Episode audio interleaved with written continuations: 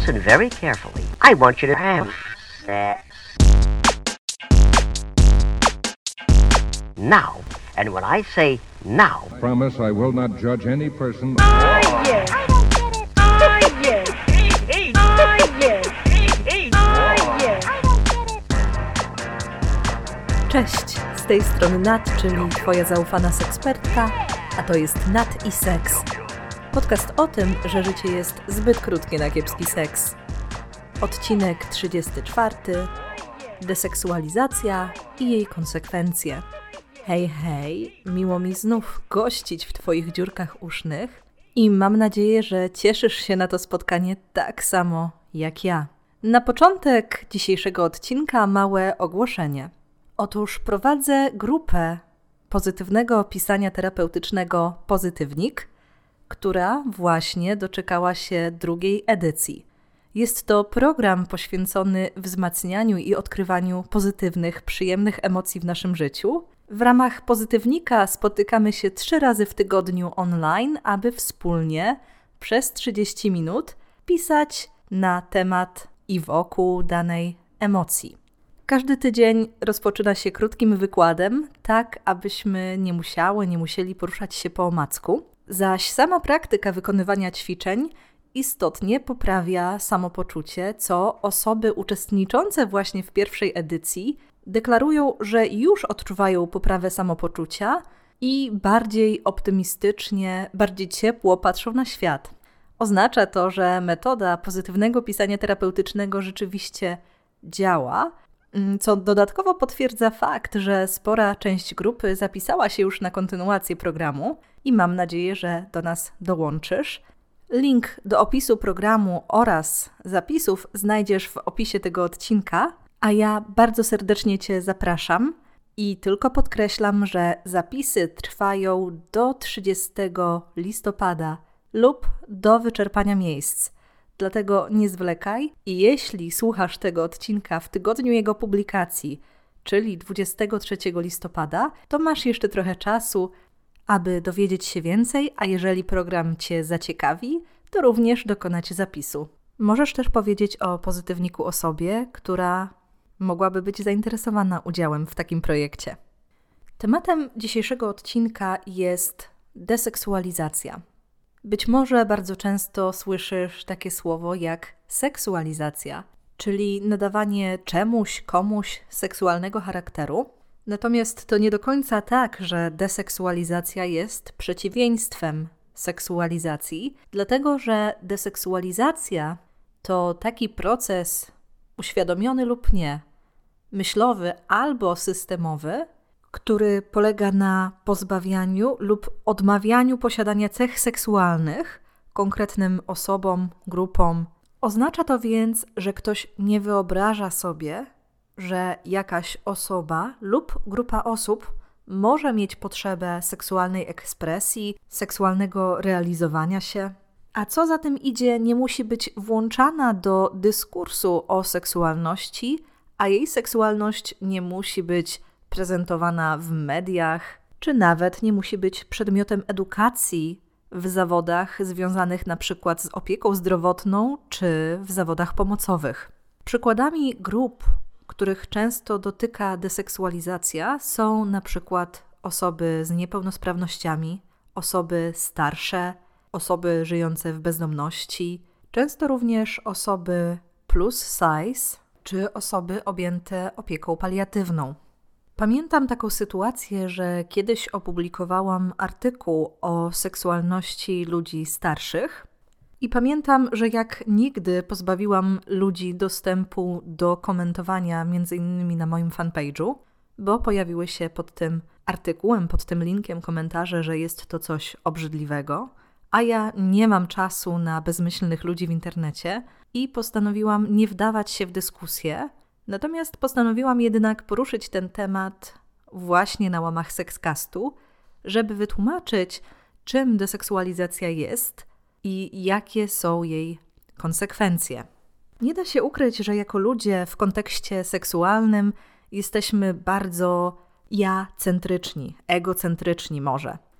Wydaje nam się, że jeżeli coś nam się seksualnie nie podoba, nas nie kręci, to nie ma prawa to kręcić nikogo innego.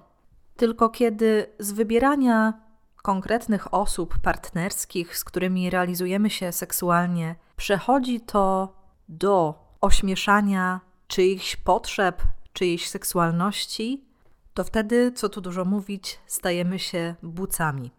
I niektórym ludziom wydaje się, że przeciwieństwem deseksualizacji jest seksualizacja. Wydaje im się, że kiedy mówię o tym, że deseksualizacja jest czymś, nad czym warto pracować, to zmuszam ich poniekąd do polubienia, erotyzowania rzeczy, które seksualne, erotyczne im się nie wydają.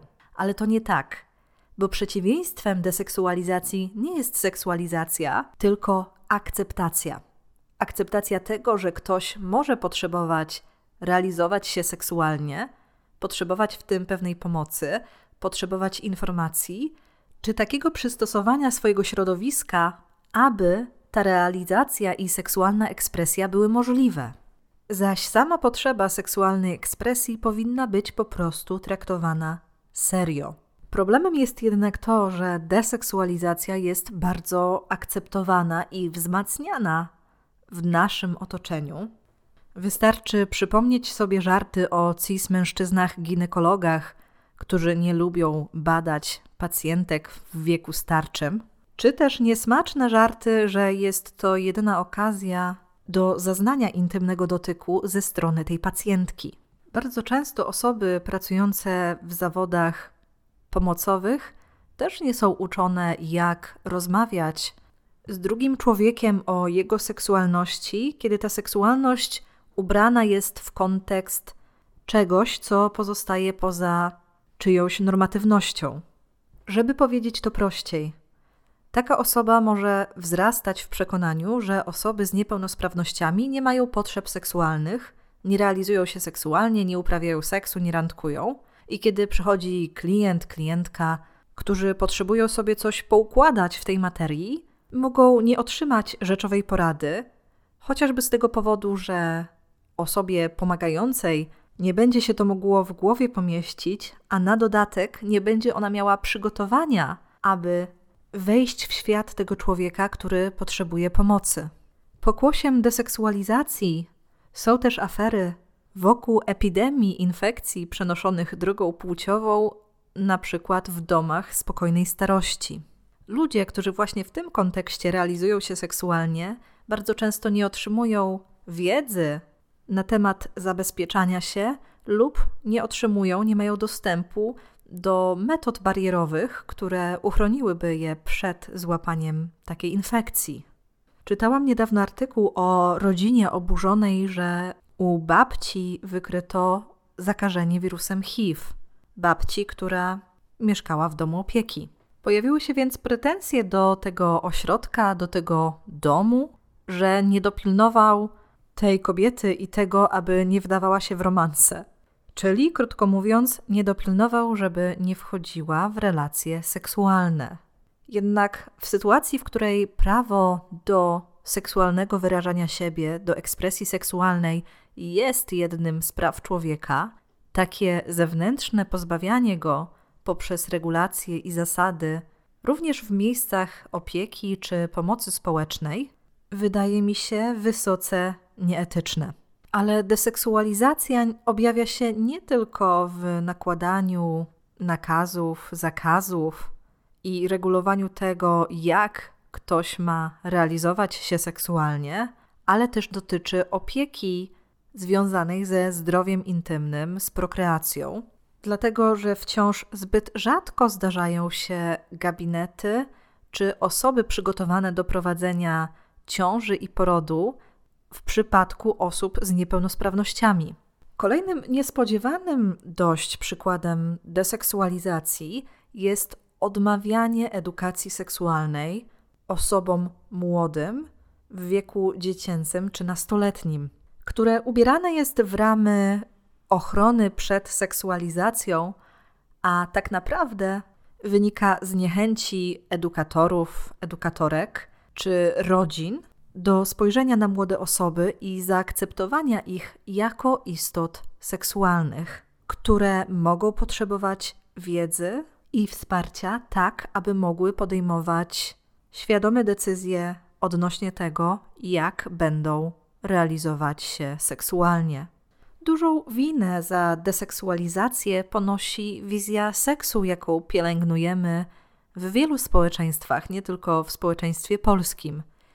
Mianowicie seksu jako aktywności zarezerwowanych dla ludzi młodych w kwiecie wieku o sprawnych, bardzo normatywnych ciałach, bo z obrazami takiego seksu zazwyczaj stykamy się w mediach. To jest nasza modelowa para, która jest punktem odniesienia.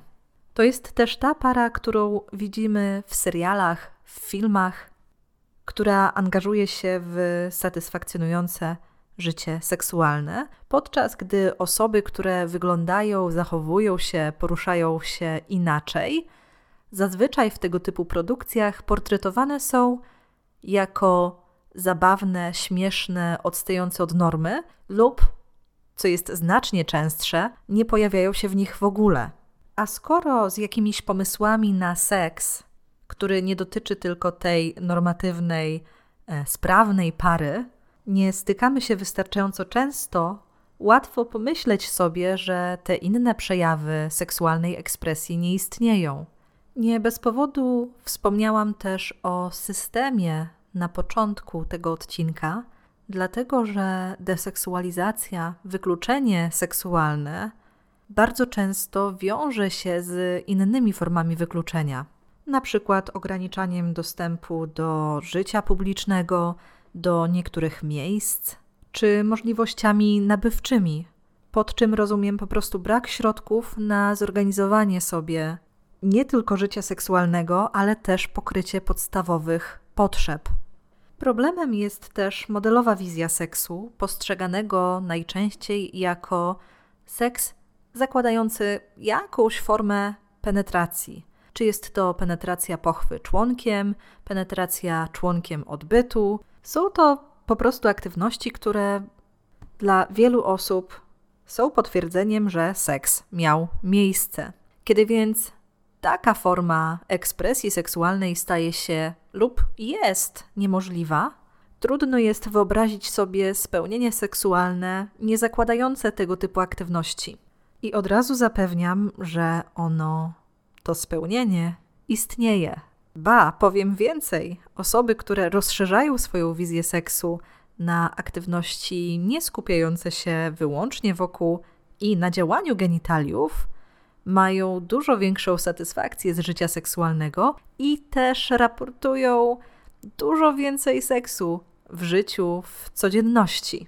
Niestety deseksualizacja to też konsekwencje osobiste, bo kiedy jakaś forma ekspresji seksualnej czy jakaś cielesność jest mocno, systemowo deseksualizowana, bardzo łatwo zinternalizować te przekazy, czyli przyjąć je po prostu jako swoje, nabierając i wzmacniając w sobie przekonanie, że nie zasługuje się na satysfakcjonujące życie seksualne, na życie seksualne jakiekolwiek.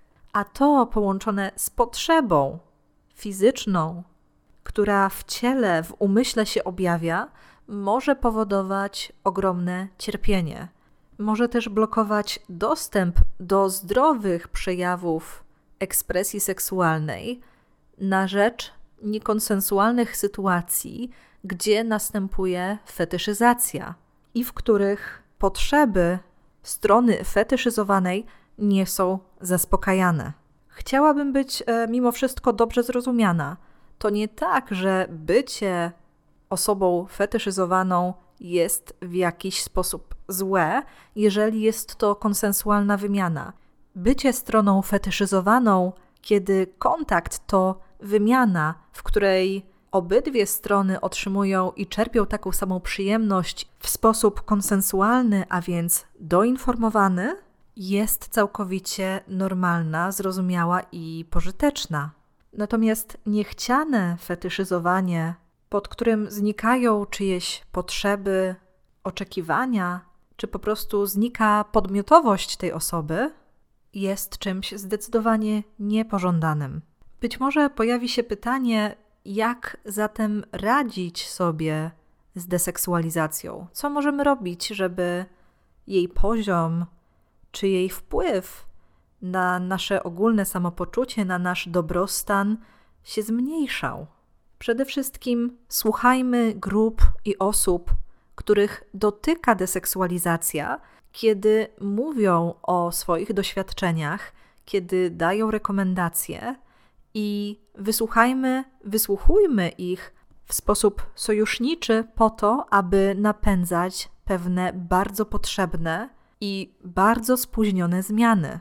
Nie negujmy ich potrzeb, nie negujmy ich świadectw, mówiąc, że wcale nie jest tak źle, skoro ktoś mówi i żyje z jakimś doświadczeniem, deklarując, że dobrze wcale nie jest. Kolejno, przestańmy myśleć o swojej ekspresji seksualnej jako wzorze czy pewnym wyznaczniku tego, jak wygląda normalny i zdrowy seks. To, że ktoś nie znajduje się w takiej samej sytuacji, w takim samym ciele, nie oznacza, że nie ma prawa do potrzeb seksualnych, do budowania więzi, do intymności, a jego seksualność nigdy nie powinna być poniżana czy ośmieszana. Kiedy jednak pojawiają się pewne myśli czy pewien dyskomfort związany z czyjąś ekspresją seksualną, zastanawiajmy się, skąd on się bierze, kto nam go wdrukował, bo czasem wynika to po prostu z tego, że nie było w naszym środowisku wzorów czy jakiejś ekspozycji na obrazy seksu, czy wizje seksu uwzględniające wykluczone ciała lub grupy osób. Dotyczy to również procesu edukacji w zawodach pomocowych i związanych z ochroną zdrowia. W tym wypadku to po naszej stronie leży kwestia dokształcenia się i poszukania dodatkowych informacji, zadawania pytań i traktowania czyjejś rzeczywistości serio. Jeżeli mamy taki wpływ i możliwość, możemy zabiegać i wzmacniać większą reprezentację, czyli pokazywać ciała deseksualizowane w seksualnych kontekstach. Mam tutaj na myśli sztukę, fotografie, sztuki graficzne, filmowe itd., a także celowe, przemyślane i świadome umieszczanie deseksualizowanych osób, grup, ciał w seksualnym kontekście, który jest pełen szacunku i serio, a nie używany wyłącznie dla wywołania efektu komicznego. Możemy też wpływać na proces edukacyjny, bo część z nas może mieć kontakt na przykład z młodymi osobami z niepełnosprawnościami, które też będą potrzebowały odpowiedniej edukacji i informacji przygotowujących je do satysfakcjonującego wejścia w życie seksualne. Nie bójmy się też rozmawiać z osobami w najbliższym otoczeniu, jeżeli oczywiście czujemy się z tym komfortowo i na siłach, o kwestiach dotyczących ekspresji seksualnej, potrzeb i bezpieczniejszego seksu. Sama miałam taką sytuację, że babcia mojego partnera, która ma 95 lat i mieszka w tak zwanym assisted living facility, czyli odpowiedniku domu spokojnej starości, opowiadała o romansach, które się tam dzieją i powiem Ci, że moja uwaga o infekcjach przenoszonych drogą płciową właśnie w domach spokojnej starości i potrzebie edukacji, a może nawet dostarczania jakichś metod barierowych nie została przyjęta zbyt ciepło przez moich teściów i zapadła po tym taka niezręczna cisza. Na zakończenie chciałabym poruszyć jeszcze jedną kwestię i tutaj od razu ostrzeżenie dotyczące treści z mojej strony, dlatego że będę poruszać temat nadużyć i przemocy seksualnej. Jeżeli więc ten temat jest dla Ciebie triggerujący, zakończ słuchanie tego odcinka i zadbaj tym samym o swoje dobre samopoczucie i bezpieczeństwo. Deseksualizacja w kontekście przemocy seksualnej to też bardzo poważny problem, dlatego że kiedy osoby z deseksualizowanych grup czy w deseksualizowanych kontekstach doświadczają jakiejkolwiek formy nadużycia, przemocy seksualnej, gwałtu, znacznie częściej nie są traktowane serio i nie są obdarzane odpowiednią opieką po takim wydarzeniu lub ciągu wydarzeń. Kiedy mówiłam o innych przykładach wykluczenia, bardzo często idących w parze z deseksualizacją, miałam też na myśli sytuację, kiedy ktoś ma utrudnioną drogę ucieczki, poruszanie się czy zadbanie o swoje bezpieczeństwo, co czyni tę osobę dużo bardziej podatną na akty nadużyć.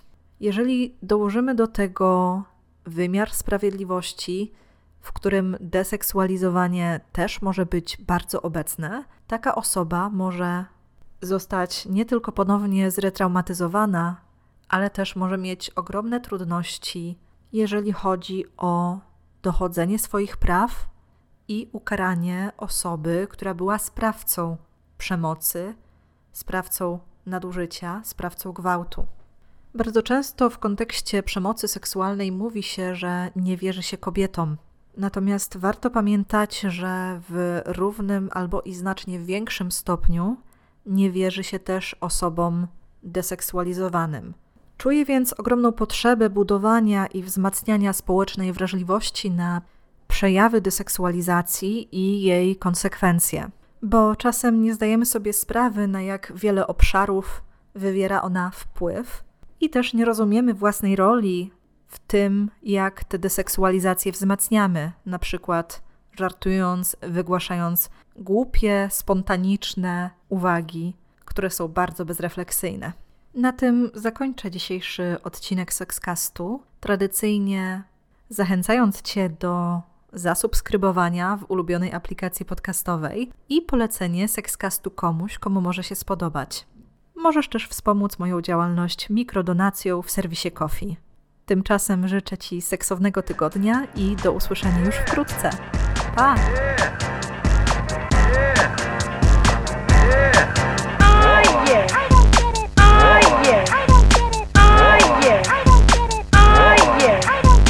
So it's very important and very fun also to